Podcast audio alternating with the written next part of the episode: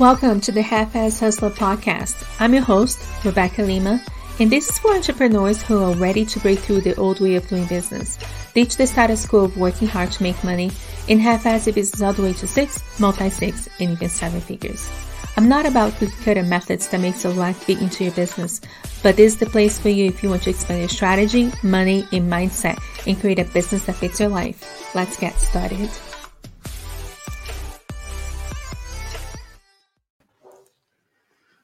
Welcome, everyone, to the Half-Ass Hustler Podcast. You're going to be seeing me for those watching and hearing me. And let me tell you about this first exciting episode. We're going to be talking from recovering perfectionist to being a half-ass hustler.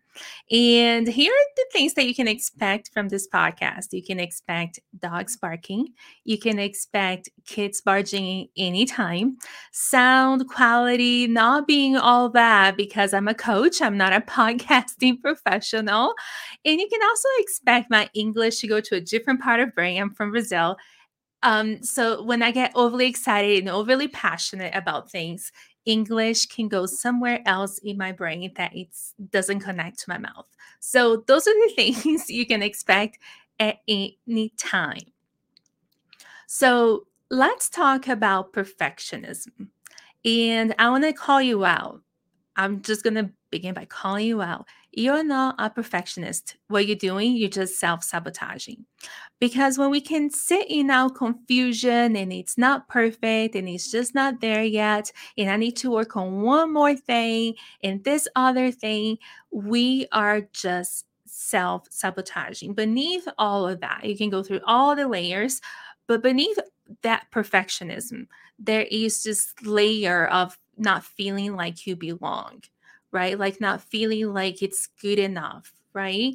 And I want to talk to you about my own journey of a recovering perfectionism to being a half-ass hustler and what being a half-ass hustler actually means. So the other day, my Millionaires in the Making inside the Six Figure Society, we're talking about things. And as you know, I write everything down. Or if you don't know, I write everything down. And they start throwing in words like, in the ideal world, my ideal business, right? I just need life to slow down. And let me tell you, those things never actually happen. Your business is never ideal. Your business is aligned. That's a complete different thing. Ideal is expecting things to happen all the time and things to just keep on happening where everything is just Pinterest perfect. And let's just be honest, Pinterest perfect doesn't exist. It only exists in Pinterest. And what is the fun in that anyways, of being like Pinterest perfect? I always say there's no good story that ever starts with, I was eating a salad, drinking a water, and then this amazing thing happened, right?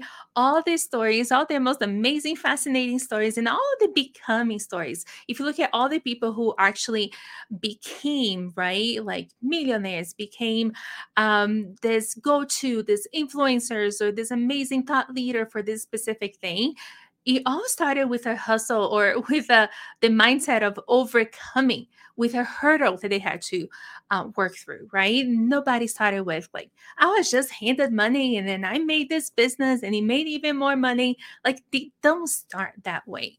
So when we talk about needing life to slow down, needing to have this ideal business, our business is never going to be ideal. It's only going to be aligned. And sometimes it's only aligned for this specific season of who you are right now. It's not aligned for your next best self. It's only aligned for right now. And needing life to slow down, life never actually slows down.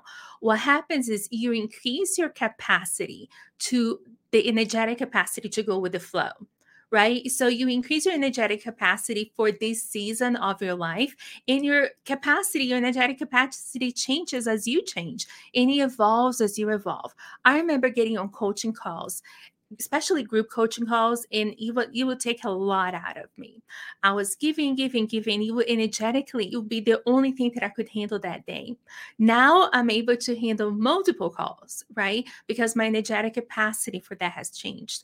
I remember especially when talking about deep money mindset, it would take a lot out of me. And now it's just something that I do that's almost second nature. So a couple of things that happened. First, I decided that good enough was good enough. And I remember the day that I decided that. I remember being in the hospital and I had a thyroidectomy. If you guys don't know, that resulted in multiple things that, almost a life and death situation. I was hospitalized for 10 days. I remember being in that hospital and just having this epiphany that everybody's life kept on going. And I was there. I was in this, and I'm sure that you have felt this way in specific times. Maybe your experience with everybody's life just kept on rolling. Maybe yours wasn't a life and death experience like mine. Maybe it was, some relationship issue that you were dealing with, a separation or divorce or anything like that. And everybody's life was just kept on going. And here you are sitting in this space. Maybe you felt that way with your business, or you still feel about your business, where everybody's business just keeps on going and you felt like stuck in that place. And I remember all the little things when I was laying down on that hospital bed, all the little perfectionist things that I was worried about didn't matter. And I realized how much time I wasted on those little things that didn't matter. And I felt almost like a resentment that the world just kept spinning. The world just kept on going. And I was there in this place in my life that I couldn't do anything about. I physically couldn't do anything about. So I started working on that emotional side. So that's the day that I decided that good enough was good enough. And I wasn't going to worry about the little things anymore. The second thing that I decided, I stopped making it about me. Because I realized that when I was trying to make it perfect, I was trying to make this thing to be a reflection of me, right? But I'm my own worthy human being. I don't need a program. I don't need a landing page. I don't need any of those things to be a reflection of me. And if I did, I would be too much like one-dimensional instead of being like this whole human being that I am. So I stopped making it about me. Because if I was truly in it to serve, if I was truly in it for other people and for their own transformation, I needed to get myself out of the way. And by making things perfect, I was making it about me and not about the transformation, not about the things that it truly, truly matter. Because honestly, my work just needed to speak for itself. It couldn't be about me. It had to be about my clients, about their transformation, about the things that they cared about, right? About the changes in their lives. Now I say it's really selfish of me because I wanted them to think of their lives before me, after me. I want this point to be such a monumental thing of our work together that they think of their lives before me and after me. Not going back to the perfection, not in she was perfect. No, but she was flawed and she still showed up and she still made a difference. And by showing up and just embracing the flawed human being that I am, I give others subconscious permission to do the same. Then when I let go of that perfection, I realized that I stopped chasing. I stayed in my lane. I stopped looking what everybody else was doing, because when I was chasing this strategy like it was a hot ticket, it was also because I wanted to make it perfect, right? Again, I wanted to make it a reflection of me. So when I did it and I just embraced the flawed human being that I am that showed up anyways because I was in it for the transformation, it just happened that I stayed in my lane. I didn't care what everybody else was doing. I care about what I was doing. I care about putting stuff out. I care about getting my work out there in the world and transforming lives. And I just stayed in my lane. I wasn't looking what so-and-so was doing that was better, or so-and-so was doing this better, right? I wasn't looking for that. I wasn't looking for this strategy like it was a hot ticket. I was staying in my lane. And if you really think about it, perfectionism is also a form of control. We're trying to control a situation, an outcome, right? We're trying to control things. And the other epiphany that I have in my life was that control is nothing but an illusion.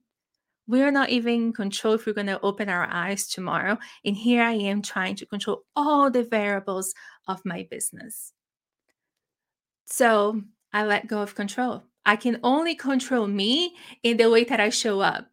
And by being all tied up in this perfection, I was holding myself back. I was self-sabotaging.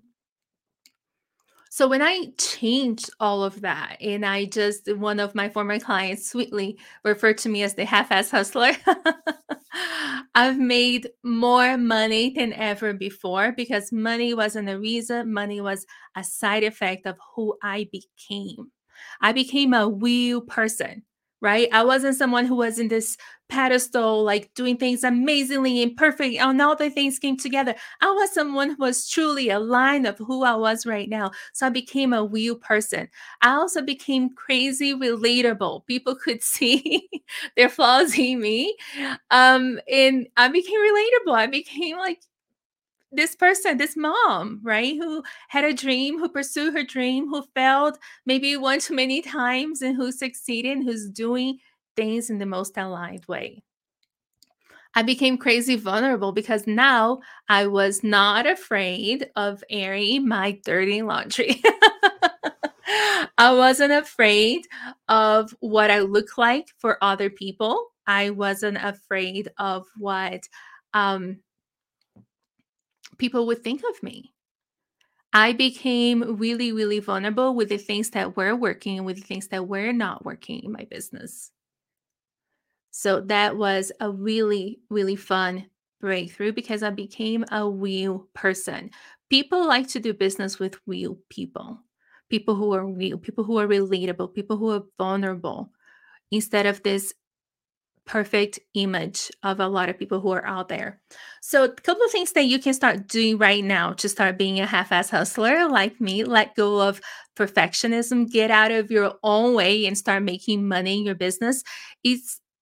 Stop associating yourself with being a perfectionist. Like we say, oh, I'm a perfectionist. I have this personality. And we say like, I am. And those are strong, strong statements. So if you can't disassociate yourself with being someone when referring to yourself, like I'm a perfectionist, just start talking about in terms of, I really get tied up in the details, right? You see how there's a different like energetic tone to that? Like I really get caught up in the details sometimes. So don't say that I am. Disassociate yourself with being a perfectionist. Then think good enough is good enough. Like what is the half-ass hustler? How can I half-ass this? I always say like, how can I half-ass this and still make money? That is my go-to all the time. How can I half-ass this all the way to multi-six figures? And I have. And now I am, how can I half-ass this all the way to $1 million? And it almost becomes like a challenge, right? Like how can I half-ass this all the way to $1 million? And embrace that good enough out there in the world is way better than what's perfect sitting on your laptop for weeks, months, and years.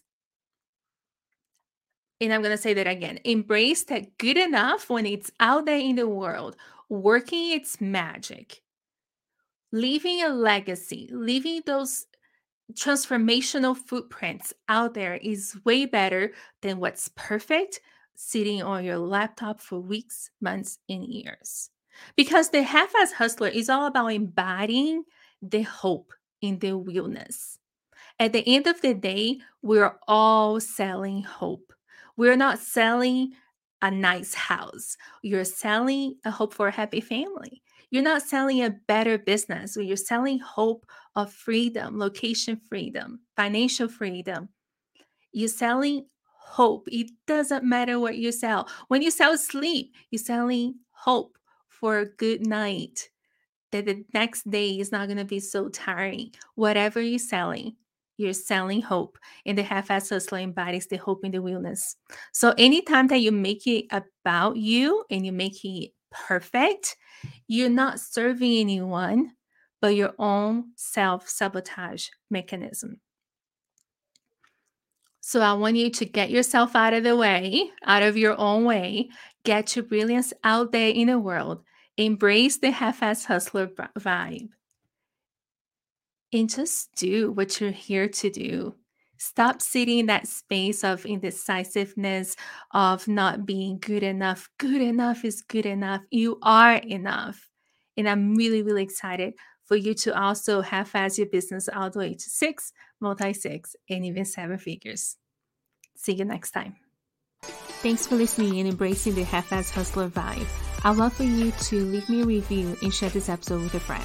Or if you're ready to join me inside my Six Figure Society, where strategy meets mindset, just click on the link below and I'll see you inside.